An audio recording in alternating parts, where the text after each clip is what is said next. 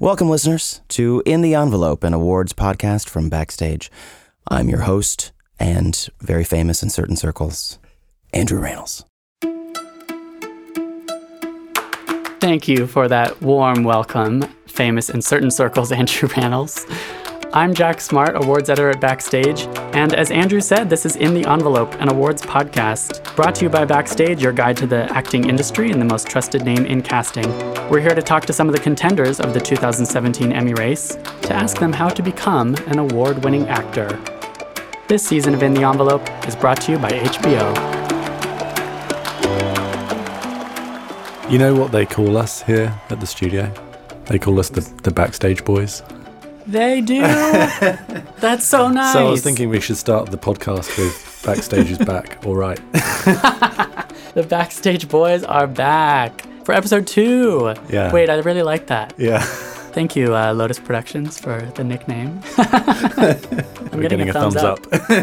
Two thumbs up for In the Envelope. Today we have two very funny people who gave us very, very good interview. Uh, one of whom you've already heard, Andrew Rannells, and the other was Aubrey Plaza, who is most known for being hilarious on the NBC show Parks and Rec, but was also in FX's Legion, which I think we've already talked about on this podcast a number of times. A number of times. It's almost getting up there with Big Little Lies. With good reason, yeah. it's Big Little Lies. Um, speaking of which, on the cover of Backstage magazine this week, we have Laura Dern of Big Little Lies and of Twin Peaks. Um, it's funny because Andrew Rannells talks about loving Big Little Lies in our interview, and Aubrey Plaza talks about loving Twin Peaks, which is a Showtime show revival that Laura Dern's also starring in. So, Laura, thank you for being on our cover, and Andrew and Aubrey, thank you for joining us for episode two. I, I like how you tied that in so completely you there. Plug the magazine every once in a while. should we? Should we get right to it? Yeah. This episode is brought to you by HBO's original limited series Big Little Lies, starring Nicole Kidman, Reese Witherspoon, and Shailene Woodley. Told through the eyes of three mothers, Big Little Lies paints a picture of a town fueled by rumors, conflicts, secrets, and betrayals. For your Emmy consideration in Outstanding Limited Series and all other categories,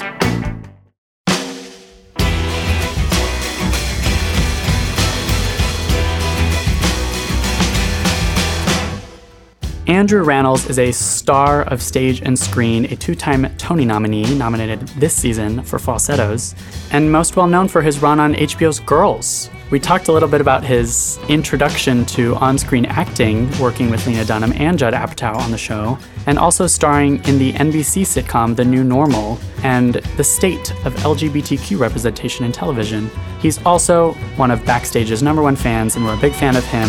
Here's my interview with Andrew Rannells.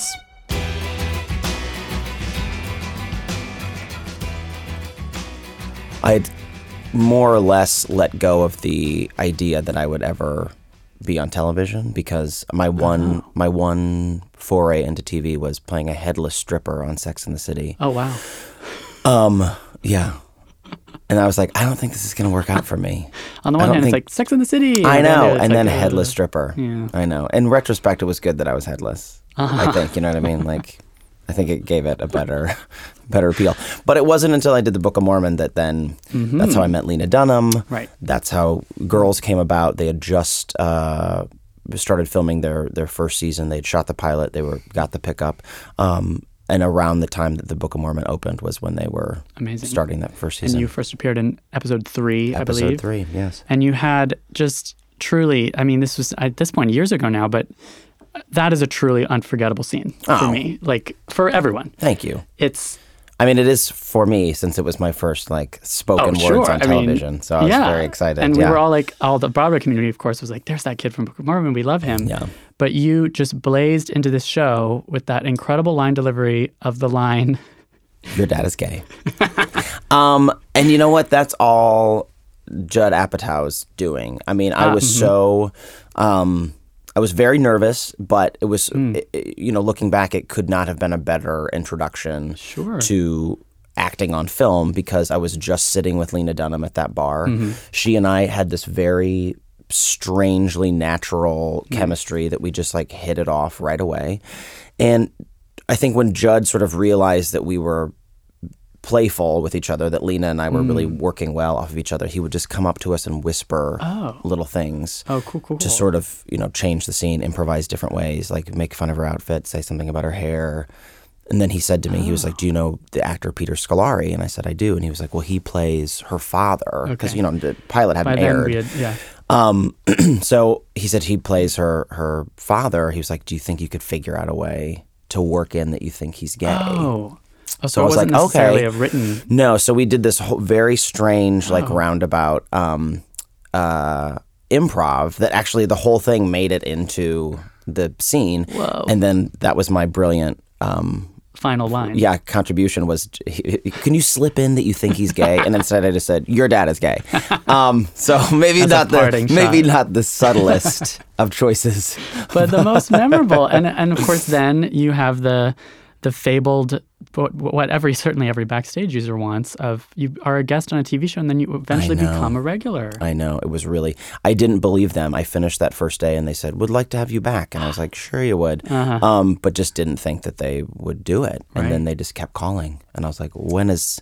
When you're they going to so find fun. out that I'm? This is all a hoax. um, but I just, yeah, they kept having me back, and you know, Jenni Konner and Lena Dunham and Judd Apatow, they were so generous with me. I was still doing the Book of Mormon, so that was put a lot Oh, of yeah. limitations on how often I could be on set. Um, the second season we started, I, I booked a pilot called The New Normal for Ryan Murphy and NBC that I went away and shot that whole 22 episodes of, Yeah. a, of a show. And then the second it was canceled, they called me and said, Do you want to come back to Girls? um, is- so it was strange nice. because it just like bookended, like Girls just bookended that experience. Yeah. And they've been so, you know, uh, as we were saying before we get started, I, you know, have still been able to do shows. I was able to go into Hedwig and Hamilton and, and this past year do falsettos on Broadway that they worked around my rehearsal schedule. I was rehearsing while we were wrapping up the the final season. So um, two very different projects, Sure. but um, but Lena and Jenny were so supportive of of making that work for me, and they knew how important keeping my foot on Broadway was. So That's um, amazing. Yeah, It's amazing that you that you're Tony nominated for this amazing show. Congratulations. thank you very much. While you, you while you were rehearsing that, you were finishing up. Elijah had a very large role in the last season of Girls. Yeah, yeah, and to get to do um, it was our seventh episode in this season um, called The Bounce. Yes. Uh, that I sort of got to use my musical theater skills. Yep. Uh, and talked, you know, we had talked about it for a couple years, and Yeah. it just never really seemed like it was the right time. Right. Because that's a lot of characters to juggle. You know, you've got a lot of, Mm. you've only got so much real estate in a 30 minute show. So Mm-hmm. um, they found the space. Um, they asked me about my early audition experiences. Um, I told them some terrible stories, including one About about auditioning for Lysistrata Jones, which um, was a, bas- a basketball Lysistrata musical. I booked it um, miraculously. I'm not sure how. Um, but then, I mean, the audition was a nightmare, and then I got to relive that. Like, um, well, it seemed like screen. like the way that you described Pretty close. rolling out the basketballs for the dance audition and the, the worst. kind of reaction to that. the worst. But Richard Shepard, who directed that episode, I think did such an amazing job of, you know, tonally it didn't totally feel like Girls. It felt like a sort of a different show for a second. Yeah, yeah, yeah. Um, but I think he handled it very carefully Mm-hmm. because we're balancing that you know the home life of of Hannah and then Dill coming in and sort of invading their space, but then also doing this weird sort of step out thing with me that didn't really it's uh, you know it's characters we hadn't seen before it's a side of elijah we had not seen before It was so bottle episode esque yes almost. yes almost And just this lightly bottled this broad comedy that was so well done. It's a beautifully edited episode. Yeah. It's really well done. And, but then at the end, it is about auditioning and it is about the hope inherent Yes. in any of that. Yeah. And at the end, he really is rewarded for it. and not only yeah auditioning but also like auditioning quote unquote like in relationships like putting Mm, yourself oh. out there and like sometimes getting rejected and sometimes not feeling great about it so i liked that you know elijah wasn't um t- so uh uh strong and and stoic with dill that he like completely rejected him like Right. he made his case but then he still had sex with him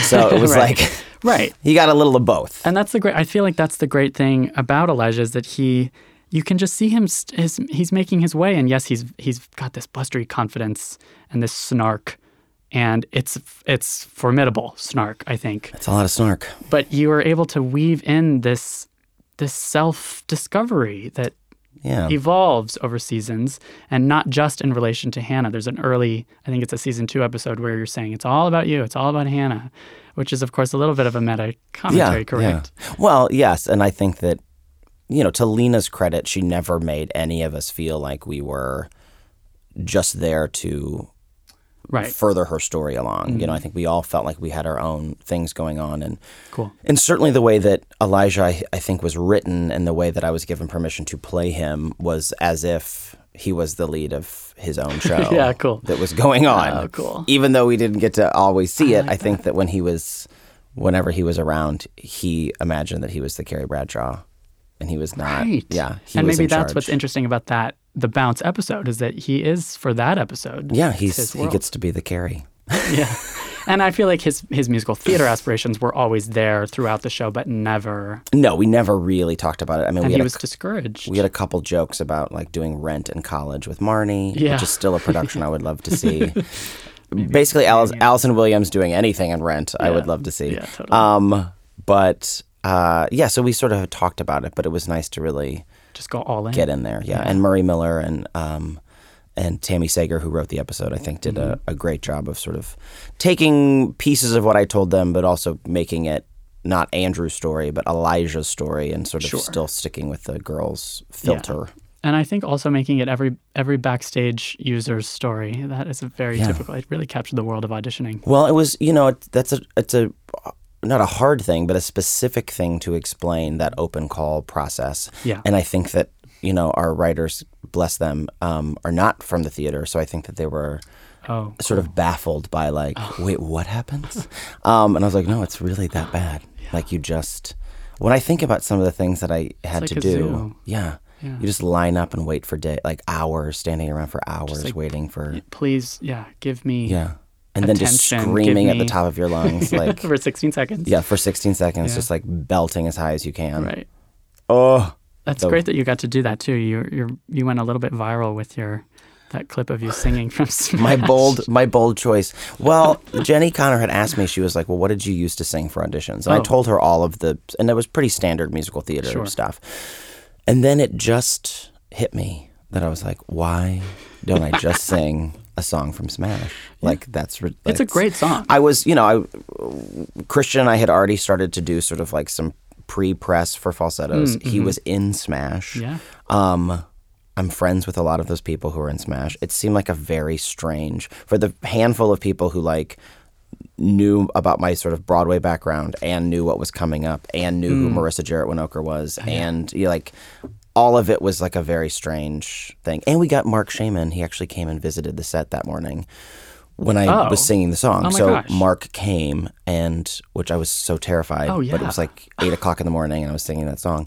Um, He just stopped by. he stopped by. Marissa told him that we were filming it, and I had reached out to him just to say that we were doing it and thank you for letting us do this on the show. I see. And then he came by. He came and like watched me do it live. Amazing. Yeah, was pretty crazy. And that's the thing about girls that I, I and I'm I guess I'm learning from you now that it's so much more improvisation based than but it's also very much grounded in Lena Dunham's real life experiences and in several other cast members' real life experiences and to create an entire episode around Elijah that's mostly based on an anecdote of yours. It's pretty crazy. most of the shows don't do that. No, and I think um, I mean I'm certainly I feel very fortunate as an actor to have had that input into Yeah. shaping the character and shaping that episode, and um, so grateful to them that they let me participate in that way. Yeah. Um, they've always been very generous about inviting us into the writers' room and you know talking through our arc for the season and talking about details. But but this final season, they really um, just gave me a great gift of letting me participate in that. So Amazing. Um, and so I want to ask too about your relationship with awards in general.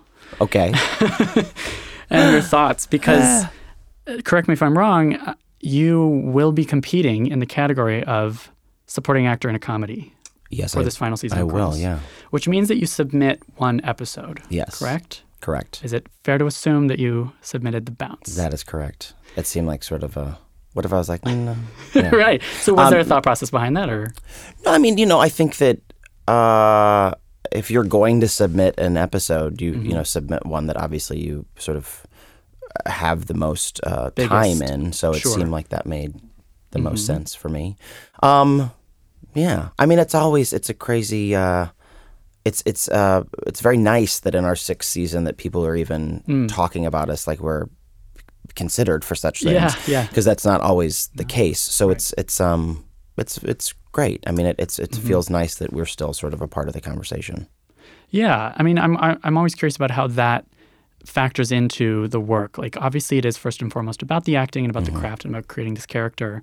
But after it's all done and after it's wrapped, and you need to promote the project, you Yeah. have to promote any project you're in Mm-hmm. because you want to get it out there. Sure. But for a long running show like this, that it did receive more awards attention earlier in its run. Mm-hmm. How do you approach the last season, and who do you work with, and how, what does that entail? Like, do you sit down for podcast interviews, of course, Podcast interviews. Um, magazine interviews, and Yeah, I mean, you know, I think HBO sort of has their uh, strategy sort of down to a science at this point. Sure. So, um, you know, we're talking. I mean, but uh, you know, obviously, like the work comes 1st Mm-hmm. right? And I don't think anybody was sort of expecting um, us to be as considered as we are, to even be talking about it. So, Mm. I think that final season, we were all just sort of focused on wrapping things up in the best way possible and and and really honoring our previous seasons and um, and also enjoying ourselves in that time. You know, it's our last time working together. It's our last you know season playing these characters, and I think we all. Um, I was very proud of how present everybody stayed uh, Yeah. in this process, and I think we were all you know very grateful for the experience, and it's given us all so much. Um, it was everybody's first television job, with the exception of Zosia, who had worked a bunch, but everybody else, like nobody had really that's so cool. done anything or too much. Yeah. So to get to experience that together as a as a cast, as a group of people, was um was very exciting.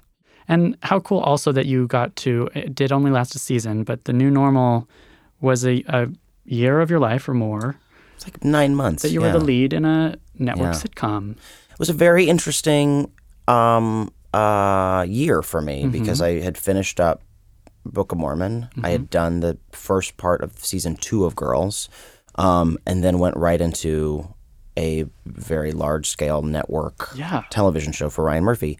So very different uh, working with HBO and Lena Dunham and having sort of the luxury of time to film those episodes and and the luxury of uh, you know being able to improvise and being able to play around and have conversations and and you know on network television the schedule doesn't really allow for that because we had to make 22 episodes in a short amount of time and you have 5 days to shoot an episode whereas on girls we would sometimes take you know 7 to 8 depending on what we were doing Yeah, yeah, yeah. um There's not as much time for that collaboration No. between the actors and writers. No, we had a really g- talented group of writers um, and fantastic directors on that show. Um, really great directors, but I just there just wasn't time. There Yeah. wasn't time. Yeah. And then, so what is it like to? This is another thing that happens with all working actors. You attach yourself to a, I guess, TV Yeah. project, and it doesn't get picked up, or it. Yeah, Sometimes it doesn't. yeah. It gets canceled after two episodes. So at least I know. At least we got to have our baby on that show. Um, right, right. You know, that was it was tricky. It was it was something that I didn't really allow myself to think about as it was happening. We Ryan had had you know huge success with Glee, huge success with American Horror Story. Um, The pilot script of the new normal was uh, was I thought fantastic and, yeah. and so smart and clever and kind of dark and um, and you know it gets run through a lot of filters um, when you're working on a network with a large studio. And so things i watched the tone of that show sort of shift and change. And, and even though it wasn't that long ago i do feel like at that time in 2012 there was still pressure on justin bartha and i to be like poster boys for gay parenting. And that's really not what ryan the story ryan wanted to tell or the story that we wanted to tell it wasn't about us being perfect parents Right. or perfect humans we were very Just flawed humans. and like making a mess of a lot of things and hmm. and i think you know a lot of people didn't want to see that How interesting. Yeah. And this is, I don't want to get on a soapbox or anything, but this is where like representation in media Yes. really comes into play because Yeah. you just want to play two dads who are trying to make it as as dads and make a family. Yeah. But because there aren't enough other gay dads on television, Mm-hmm. of course you're expected to be. you people are going to label you as the poster boys, and of Yeah. course, Well, and I think that there was a little bit of an expectation from some people that maybe this was going to be like a version of Modern Family where like Hmm. Cam and Mitchell have their own show, and that's just not who we totally were. Totally different team of people. It was a very Yeah. different team of people. The jokes were very different. Yeah. Um, Ellen Barkin was playing a really dark. That's dark, dark character Yeah. um, that we were always up against. It was just not. It wasn't. Yeah, it wasn't going to be, be a the other- commercial for gay parenting. Um, but we did. It was a great experience, and I'm I'm so grateful that I had it, and then grateful to Lena for. Uh, immediately Yeah. when that was announced that the show was not being picked up for a second season, season she called me nice. and was like, "Just come back to New York That's really sweet. right now." Oh yeah, because So you were in LA. I was in LA. That's awesome that you had Dark days. to go back to. But yeah, it seems like it's all about the timing and it's all about the lack of just LGBT representation in media. Yeah, and it's certainly getting better. It is getting better, and I think that your show it it took us two steps forward, and yes, maybe there's one step back by having the by having it only be one season, but Yeah. That's another kind of chink in the armor of I yeah, thanks for saying that. I, I I'm very proud of the work that we all did on that show, and I think that um, if it's remembered or when it's remembered, I think that people. I still get people who tell me that they you know watch it on DVD or they watch it on Hulu or whatever. Like that they, it's it's found an audience that I think is yeah. um, um which I'm happy for, particularly young people. I like when young people Yeah. watch it and tell me that they've you know see themselves in it or see what their future might be like. Mm-hmm. Um, but I get I I get asked that question a lot about because I've played you know a few gay characters and Mm-hmm. there's always that pigeonhole question. right. Don't you feel pigeonholed? Don't you feel like isn't that so limiting? Yeah. And I think that that's Are you worried just- that you'll never work again? it's Like- such a short-sighted Yeah. question because it implies that every gay person is the same right, and that there's only one way to play a gay person. right. So if that like that's it's that's not reasonable. That's that's you know what is that what does that mean? Why would that be limiting to me? And Yeah. that's it goes back to Elijah because Elijah's so not just the gay best friend. No. He's not even necessarily. He's not even a good gay. friend. He's not even nice to those girls. no, I mean no one on that show is particularly nice to each other, but No, that's true. no, and he's he's super flawed and he's super nasty and Yeah. he's not a poster boy at all. I don't no, think. no.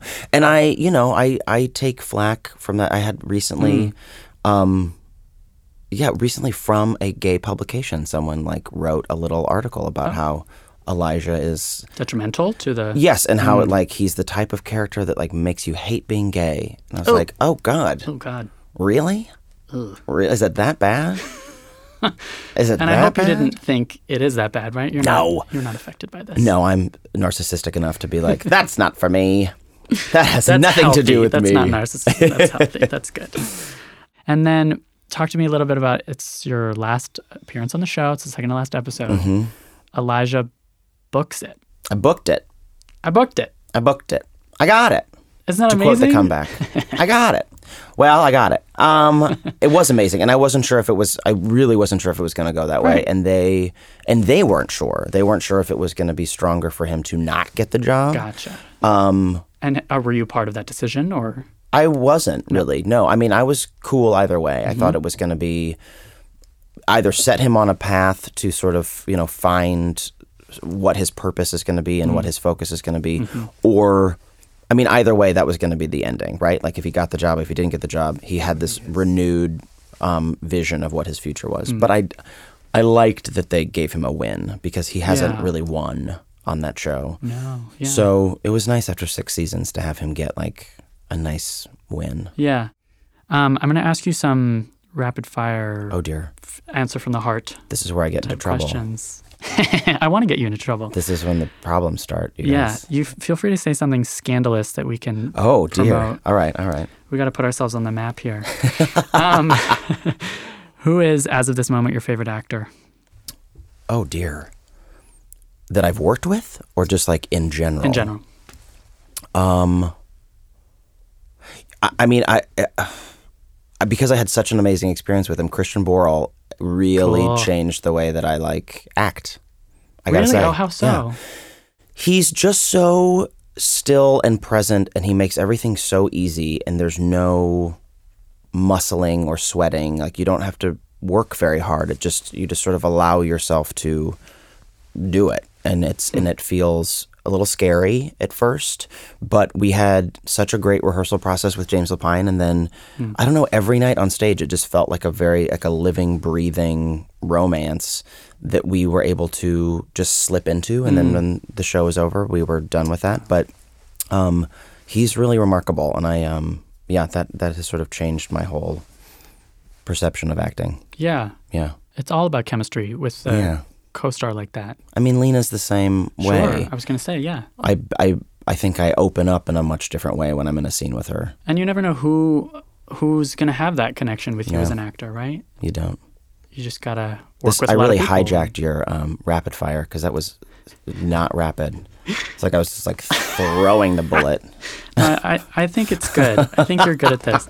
Um, and we have time too. We have Oh, good. Okay. plenty of time. All right. Great. Um, what was the last TV show you watched? Or what are you currently watching? Um, the last I need. I have a long list of things that I need to catch up on, but the last one I watched was Big Little Lies, Mm-hmm. Okay, like from great. start to finish. Yes. Can we well, is that it? true? And Feud, Uh huh. yes, Oh, yes, and two Feud. biggest limited series of the of the yeah, season. Yeah, and I just saw Jessica Langman in that final Yeah. episode. My God, Yeah. Who is better than her? I mean, she's incredible in As that Joan episode. Crawford, like how lucky. Oh my we? God, she's just she was incredible. Yeah. yeah. And everyone in Big Little Lies. I mean, that was bleak. That I mean, Oh, yeah, particularly as an actor, to watch that and be like, "Oh God." Yeah. Um, but she's incredible, and Big Little Lies. That whole man, oh man, that whole cast. Yeah. That show turned into something much different than we all thought it would be, I think. Yeah, We thought it would be a juicy murder mystery, and it still kind of was. But it was. But I loved how um, I loved how character driven it was. I also loved that you know it was like a little bit of a soap, but like in the best Yeah, possible way. totally. Um, and there's you couldn't get better acting than that. No. No. Amazing. Yeah. Um, this podcast is sponsored by HBO. So How we, convenient isn't that convenient that you that named, I said Big Little Lies. You're from an HBO show and you're I talking am. about Big Little what am I talking and- about? Um, no, but I legit, you know, I I I watched that show live, and I I do Hmm. appreciate that about HBO that it is still appointment television. Yeah, yeah. Um, and as much as I love to binge watch things because Mm-hmm. I do, there is something satisfying about like pacing it out and Totally. like waiting for the next episode and yeah. and they do create great excitement around their shows, Hmm. which is why you know being a part of Girls was was so fulfilling and so exciting because they do. There's like this hmm. anticipation when the series come out on. Absolutely. HBO that yeah, Yeah. you feel it's it's nice. and I the like. think pieces start flowing Oh onto the internet and who knew there were so, so many, many thinkers out there? Yeah, really. Yeah, a lot of people thinking all the time. Yeah. About poor Lena and her Oh Jesus, writing her life onto the screen as if no one's ever done that before. I like, know. Come on. So critical of the, of So that critical. woman. Yeah. I don't Anyway. understand it. Um, this is a very broad question, but Oh dear God. what is great acting to you? Um, honesty. Mm-hmm. Honesty is great acting to me. Yeah. Yeah. Just like yeah, I mean I think that's it. And it's it's harder to do speaking as an actor, it's harder to do than one would think. Sure. To police yourself and being, you know, to say like is this phony? Am I being phony right now? Mm-hmm. Um Hmm. but yeah, just honest acting. What do you have planned in terms of between now and the Emmys? Like, do you have any so HBO? Yeah. Like, does HBO have any planned things that you're supposed to do, or? I mean, I think it's some process? things like this. I think that, you know, we're all again very it's an honor to be eligible. Yeah, yeah, Um, yeah, yeah. That's so what it is. it's very nice to even be talking about it. But I think that everybody's expectations are, you know, uh, optimistic but cautious. Mm. And um, no, we're just happy to. And it's also nice to that people still want to talk to us and talk about it because, Sure. um, you know, after six years. you never know. Yeah. Yeah. Well, you did great work on that show. Thank you You deserve much. all of the awards conversations. Ah, well, thank you very much. Um, and thanks thank for you having so much me for today. taking the time. Yeah. Thank you. Andrew Rannells, everyone.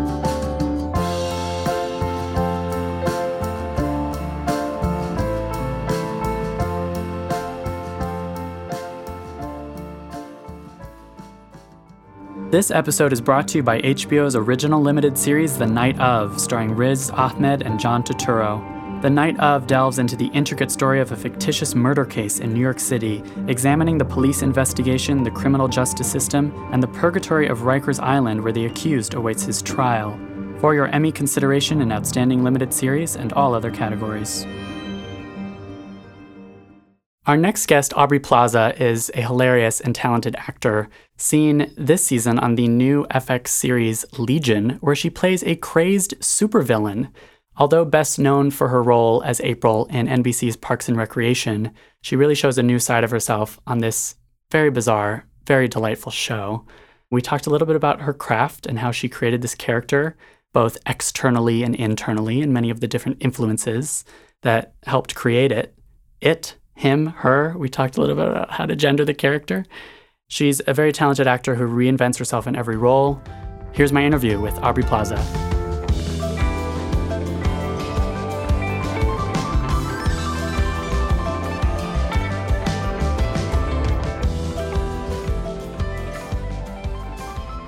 I'm a huge fan of the show. I'm a huge fan of you. How did you get involved in this, I guess, prestige drama on FX about superheroes? I heard that Noah Hawley was going to cast a middle aged man. Yeah, he was. Um, I met on the project initially, I think, moving for a different part. Mm-hmm. And um, after that initial meeting, I thought I was going to be, they were going to ask me to audition.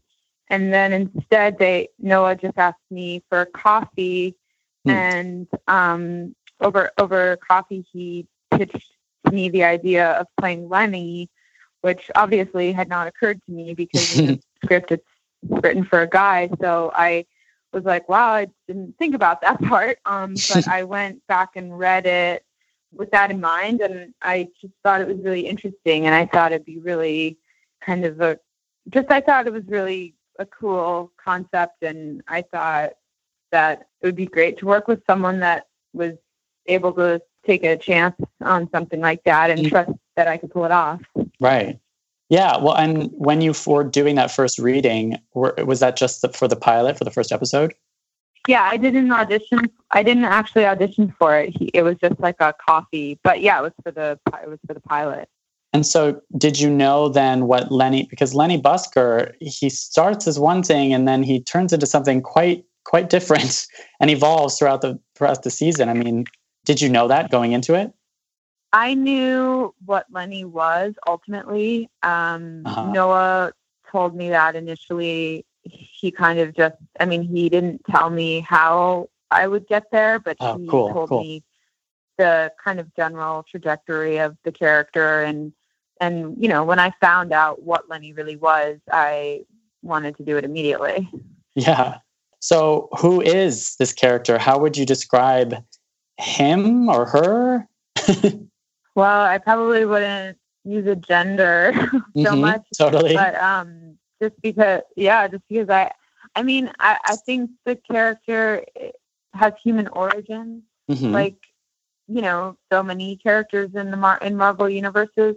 Um, but Lenny Lenny is ultimately a super mutant, a super you know villain, and in the show in this show, um, Lenny is a parasite in mm. David Haller's mind, and her motivations have not totally been revealed, but I think we'll find out more mm. about that in season two.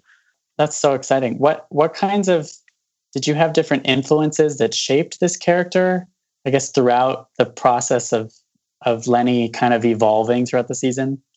Yeah, I mean, I did early on have kind of a David Bowie kind of gender oh, cool. fluid kind of vibe going on. And I remember sending um, Noah texts of some images of Bowie's um, "Man Who Sold the the World" album cover, where where he's wearing a dress, and I just like really liked the idea of playing a character that um, can kind of transform into a man and a woman, and that kind of uses both of those female powers and mm. um, and male powers in the same way and kind of having that all intertwined.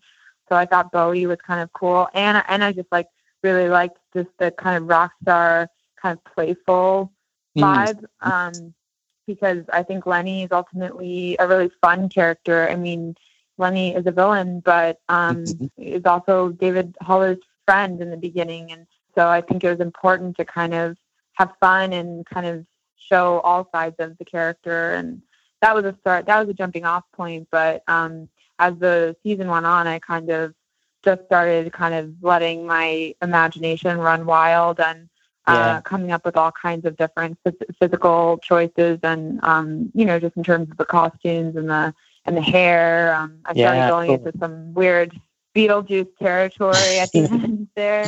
Right. Um, How much of the hair and the yeah. makeup was was you? It was. I mean, it was all me. Um, there was no direction really mm-hmm. in the script about specifically what the hair and makeup uh, or wardrobe should be. The direction was more about kind of the evolution of the of the characters' phys- physical bodies. Like, mm-hmm. um, you know, towards the end of the season, Lenny starts deteriorating, and there's things in the script that kind of mention that her her body is kind of disintegrating in a mm. way, and mm. she's kind of turning into a more of a monster. But um, in terms of the hair and makeup and the clothes, like that was just a co- collaboration between me and the artists, um, the makeup artist and the the hairstylist and the um, costume designer. Um, they were really fun to work with, and they're really talented. And um, and that was just kind of you know I would go in on days that I wasn't shooting, and I would sit with them for hours, and we would do different tests, and we would just play around and try to just come up with all kinds of crazy stuff and see what we could get away with. That's awesome. Are you a fan of? Uh, did you do you read comics, or was that at all an influence? I I'm not as um, well read on on um, comic books as I would like to be, um, mm-hmm. but I am a fan of um, of Marvel movies and superhero movies. So yeah, but I I'm not. Uh, I didn't grow up reading reading them that much. It just goes back to this this just it, it's ingenious casting. Like I don't. There's no other role that you correct me if I'm wrong. Is there any other role that you've played that's like Lenny? This feels like a very welcome out of left field role for you. No, I mean that's why I wanted to do it. Yeah, um, I think coming off of a of a comedy, you know, sitcom that I was on for seven years, it's it's really amazing when someone will take a chance on you and and let you do something totally different. I mean, that's what I want to do at all times. Keep doing different things, and it's really hard to find people that will let you do that. Absolutely. Well, and we're at backstage. We're always interested in how actors can maybe even get pigeonholed in their certain types. And you were on the hugely successful Parks and Rec for however that was seven years, right? Yeah. And and you became a part of our cultural consciousness as as the stone-faced intern April. And and so I mean, did you wonder that did you wonder if roles that you would get after that would resemble her too much, or were you consciously trying to find something bigger and different to move on from that? Uh, yes, consciously. I, I mean, I'm always trying to do something different from the last thing that I did. Mm-hmm. Um, I think while I was on Parks and Rec, I, um, during my hiatus months, I would always try to do as many films as I could do, mm-hmm. um, because I don't like to be doing the same thing all the time. And while I loved being on that show, Mm-hmm. Um, you know, shooting 22 episodes a year is a lot of time. Yeah. And so for me to be fulfilled, I need to do more than more than one character a year, I think. Yeah, sure. So I I think I, I always try to to um, on my off time from the show try to do different movies that would allow me to do different parts and hope that I could build a kind of resume that would let mm-hmm. people see that I wasn't just one thing. So that when the show was over, I just kind of just was like bursting at the seams and just kind of wanted to just shed that character um, badly because I love right. that character so much. But sure. I was I was ready to be done with it. Yeah, yeah, very cool. Well, and you mentioned your your comedy background. I mean, how much of that that pivoting to something new and something challenging is about training? You studied with with Upright Citizens Brigade for a long time, right? Yes, I studied with them since I was 19. And so do you think it's important to study comedy in general, even even when you're in a drama or even an action adventure drama like Legion? I don't think it really depends on who you are and what you like. I mean, mm-hmm. I was just an improv nerd, you know. I wasn't I wasn't studying improv comedy to help me get other jobs or anything like that. I, I was actually really just focused on the art form. Um, cool. At the time, I was really kind of um, into long form improv. Mm. So, and I just knew that uh, like all the people that I really loved. I mean, well, that's not entirely true. Like I, I had a really strong desire to be on Saturday Night Live. Ah, and ah, okay. so I knew that a lot of people that went on to SNL started out in improv comedy. So mm. that was why that was why what drew me to the theater to begin with. But then I became really um, kind of just obsessed with um, just improv, like long form improv. So, um, but like looking back on it now, I do think that it has helped in so many ways. Sure. Um, especially with shows with shows like Legion because you just have to think on your feet so much and mm. you have to not be afraid to make really bold choices. And I think that's what um, improv comedy really teach, teaches you is to like have no fear and kind of mm. get out of your head and just like go for it, you know? Absolutely. I mean, that was evident in your performance. I'm thinking especially of that incredible dance sequence you had. I think it was in the second to last episode where Lenny just is let loose in the different rooms of of his mind. I mean, could you talk about how you approached that? And I feel like you totally approached it with that mentality of of just fearlessness. Well, in the script, Noah had written a very brief description of that sequence, and mm. it was I don't want to misquote him, but it was something along the lines of Lenny dances a dance of malevolent joy. She rubs her stink all over David's memories. Oh wow! So it was a very kind of like, whoa, I don't know what that means, but that was it. So I kind of yeah. I was given like some parameters. I was I was given okay, these are the sets that you'll be physically on, and that was it. So I kind of just let my imagination run wild, and I worked with a choreographer, oh, and oh, cool. I just kind of decided, okay, this is like what I want to look like, and this is what mm. I'm gonna do, and you know, I had the song also. Mm-hmm. The song was in the um in the script, so I knew that was sure. that was all I knew. I listened to that song probably thousands of times, like I'm not even kidding, like just over and over again. Yeah. And um, I just I just try to go on like a weird trip. Oh yeah, I mean it was it. I I guess it does make sense. You worked with a choreographer because you were there were influences of of Bob Fosse and of just general modern yeah. dance and gyrating, and it was so awesome. It's so, it's so funny because I'm not a dancer at all. Like I have no really no training at all, but um, but I do think I am influenced by, you know, like I'm I was obsessed with Judy Garland growing up, and sure. I love Broadway and musical theater, and so I have I'm sure like all of just all of those things like in my subconscious kind of crept out, I guess. Yeah, I mean that it really felt like a moment where a subconscious is may, is being manifest, and it's very cool to hear that Judy Garland is part of that. Oh, definitely. Judy Garland is Lenny Busker. Judy Garland is everything.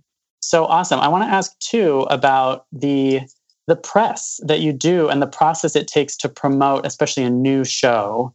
Um, I'm we're always curious about how if someone wants to promote their project on TV, there's so much TV out there. What steps do you take? Um, what kinds of coverage does that entail? And who do you work with to get Legion and to get Lenny, I guess, out there into the world? You with, like a publicist? Yeah, you work with a team of publicists, and do you guys sit down to plan out uh, what kind of coverage you'd like? Well, I do have a publicist, and we don't. I mean, it's it's funny. Like, I actually don't know how it works. I just do whatever they tell me to do. cool, um, cool. I think they. I think it depends on the project, but I think, and it depends on how things are received and the interest in in it, and Mm-hmm. I think we've been lucky that people really responded to Legion. So people want to talk about it and they want to cover it. So um, if that starts happening, then we just kind of go for it. Um, but but I have some I have independent films coming out that I produced this summer, and for those movies, we definitely sit down and we decide like this is what we want to do and this is what we'll try to do and these are these are our goals and you know, but you're always at the mercy of you know the talk shows and the magazines and the the online online pu- publications because you, know, you can only promote you can only do so much. You have to have the um, demand for it, I guess. Right. And sometimes maybe you're promoting like a bigger or a big name project, but also trying to plug those smaller independent film type projects, correct? Yeah, I mean, I love independent films and so much, and You've done so just- many. Those are the hardest things. I know. I can't stop doing it. I just As you should. thing. It's hard to get people to go see those. You know, people don't like to go to the movie theaters anymore unless it's for like some big, super big franchise movie. It's true, which is ironic because TV technically takes up more of our time, but it does seem like just everybody wants to watch television these days. I know, but that's why I like Legion because it feels like an eight-hour movie. Mm. And I want to ask you, like, what is your? You've been to many awards shows. What is your relationship with awards, and do you think about them? And is that kind of part of the planning process when you're promoting your projects? No, I never think about awards because I Mhm. feel like that would be a bad path to go down if I start like caring Sure. about that. But like, but I mean, I think awards are really helpful. I think awards kind of give people credibility and they kind of give people, they kind of push people to another level and um, they can really be helpful. So, I mean, I love awards. Like, give me an award, Yeah. please. Um, but not, not because I care about awards, but mainly just because Yeah. I, because if that's, you know, if that's an indi- indicator that, you know, people would want to work with me, then I'll take it. I mean, Right. I just want to work with really talented um, directors and writers, and it's really hard to it's really hard to you know get noticed. So I think like awards are great for actors because it gets them noticed, and Yeah. hopefully by people that want to work with them. So for me, that's what all the press and all that stuff is really about. It's just it's just about kind of keeping that visibility so that you can you can work more work ha- and have more control over your career ultimately. Absolutely. Yeah. Excellent. Excellent. So I'm going to ask a series of quick questions and you can answer as you will and answer from the gut. I was going to ask you to answer as Lenny, but, but I think that we should probably not let Lenny into this interview, Mm, Lenny is in hibernation right now. as he should be. Yeah. I would be pretty scared to talk to Lenny, I think. yeah, I wouldn't trust her. um, all right. As of this moment, who is your favorite actor? Oh, as of this moment, I mean, I'm gonna say Sarah Paulson Uh-huh. because I Excellent. just I'm so late to the I'm so late to the to the show whatever the party, but I just finished the Mhm. O.J. Simpson show. Oh, cool. Yeah. Um, but anyway, I like like just finished it, and I thought she was amazing. So she's like on the on my mind right now. So is that the la- my next question was last TV show you watched? Is it People versus OJ? That was the last thing I watched, but I did also just rewatch Twin Peaks to get ready for the Ah, new Yeah. season. So I've been, my brain has been very filled with disturbing images. That's great. And going off of that, like when was the last time you saw something in a TV show, maybe even when you're rewatching a show like Twin Peaks, like that that just made you sit up and go, "That is an amazing moment or an amazing performance." Ooh, I mean, hmm, I mean, Twin Peaks is like The whole show is every- made up of that those moments. first season. It, I mean, the whole show is amazing, but the first season is. I what I thought was really cool about it is it's eight episodes, so he Mhm. really kind of did that eight episode limited series before anyone else. Absolutely. I mean, yeah. he did it a long time ago. So I mean, he's a genius. But um, but that that whole show is amazing, and I did think that that those performances are insane. But it's hard to choose just one. I mean, I can kind of see how that show's acting style and that show itself might be an influence on you. I, that kind of makes sense to me, if I may say. Yeah, I mean, I love David Lynch. I mean, Yeah. he's one of my favorite filmmakers of all time. Um, like Wild at Heart, I think is one of the best movies ever. hmm Um, but yeah, I, I think yeah, and I also think I did actually feel like when I was watching that first season that I felt a lot of Legion um, Mm, influence sure. too, like just just kind of like that kind of disturbing vi- like vibe and um Yeah. and like a lot of like really prac practical kind of scary practical effects. Like there's something very grounded about th- both of those shows, even though they're kind of you know supernatural. Um, so what? This is such a broad question, but what is great acting to you? Hmm. This is always the tricky Great one. acting.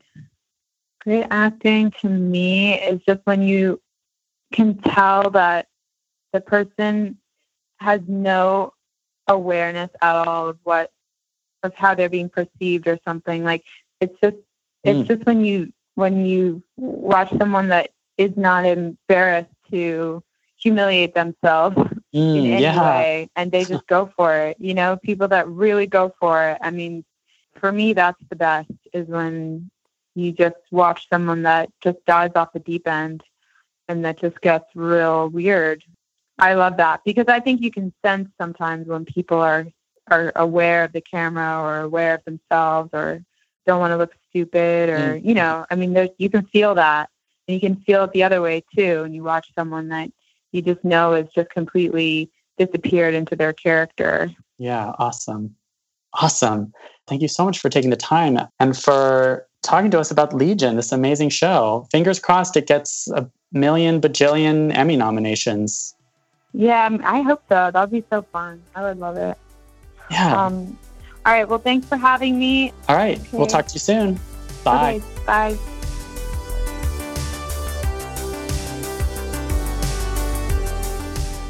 That was Aubrey Plaza. You can hear more from our interview with her and with Andrew Rannells in a later episode where we're going to break down all of the advice that they gave backstage readers and backstage listeners. I thought that was a really great interview. I was particularly interested in Yeah. her talking about her character development and the involvement she had in it, and how she helped develop it visually Hmm. Yeah, as well as the sort of outside in Yeah, exactly. Yeah, she had a lot of different influences, and that actually went into the construction of the character itself and the script. Yeah, In fact, Andrew had the same thing. He and Lena Dunham work almost anecdotally, and they all collaborate together with that team of writers to craft stories that are based on real experiences. and that's the sort of dream of a lot of actors is to be able to have that creative input. You know, rather than just be told where to stand and what to wear and what to say. Mm-hmm. Yeah. They actually have a say. And their personality informs the writers, and their Yeah, performance that's so informs cool. the director and the writer and things. Yeah, it's pretty, Which pretty says a lot about TV and the state of it just seems like a lot of these particularly cable shows give actors and other artists that collaborative power. And they have that flexibility to adapt. Mm. Awesome. Great stuff. Great stuff in this episode. Good job. Um, thank you. Good job to you as well. Should we uh, roll the credits? Roll the credits. Roll the credits. Be sure to like, rate, and subscribe for more interviews from the front lines of the 2017 Emmy race. In the Envelope is recorded at Lotus Productions and Hyperbolic Audio in New York City. Special thanks this week to Andrew Rannells and Aubrey Plaza for joining us. Thanks, as always, to producer, editor, and podcast whiz Jamie Muffett, and to the most trusted name in casting, Backstage. Peter Rappaport, Ryan Remstad, Jesse Balashak, Francis Ramos, Rawan Al Khatib, and especially the brilliant Casey Howe. For more awards and industry coverage, head over to backstage.com. Thanks for listening. Tune in next week for another glimpse in the envelope.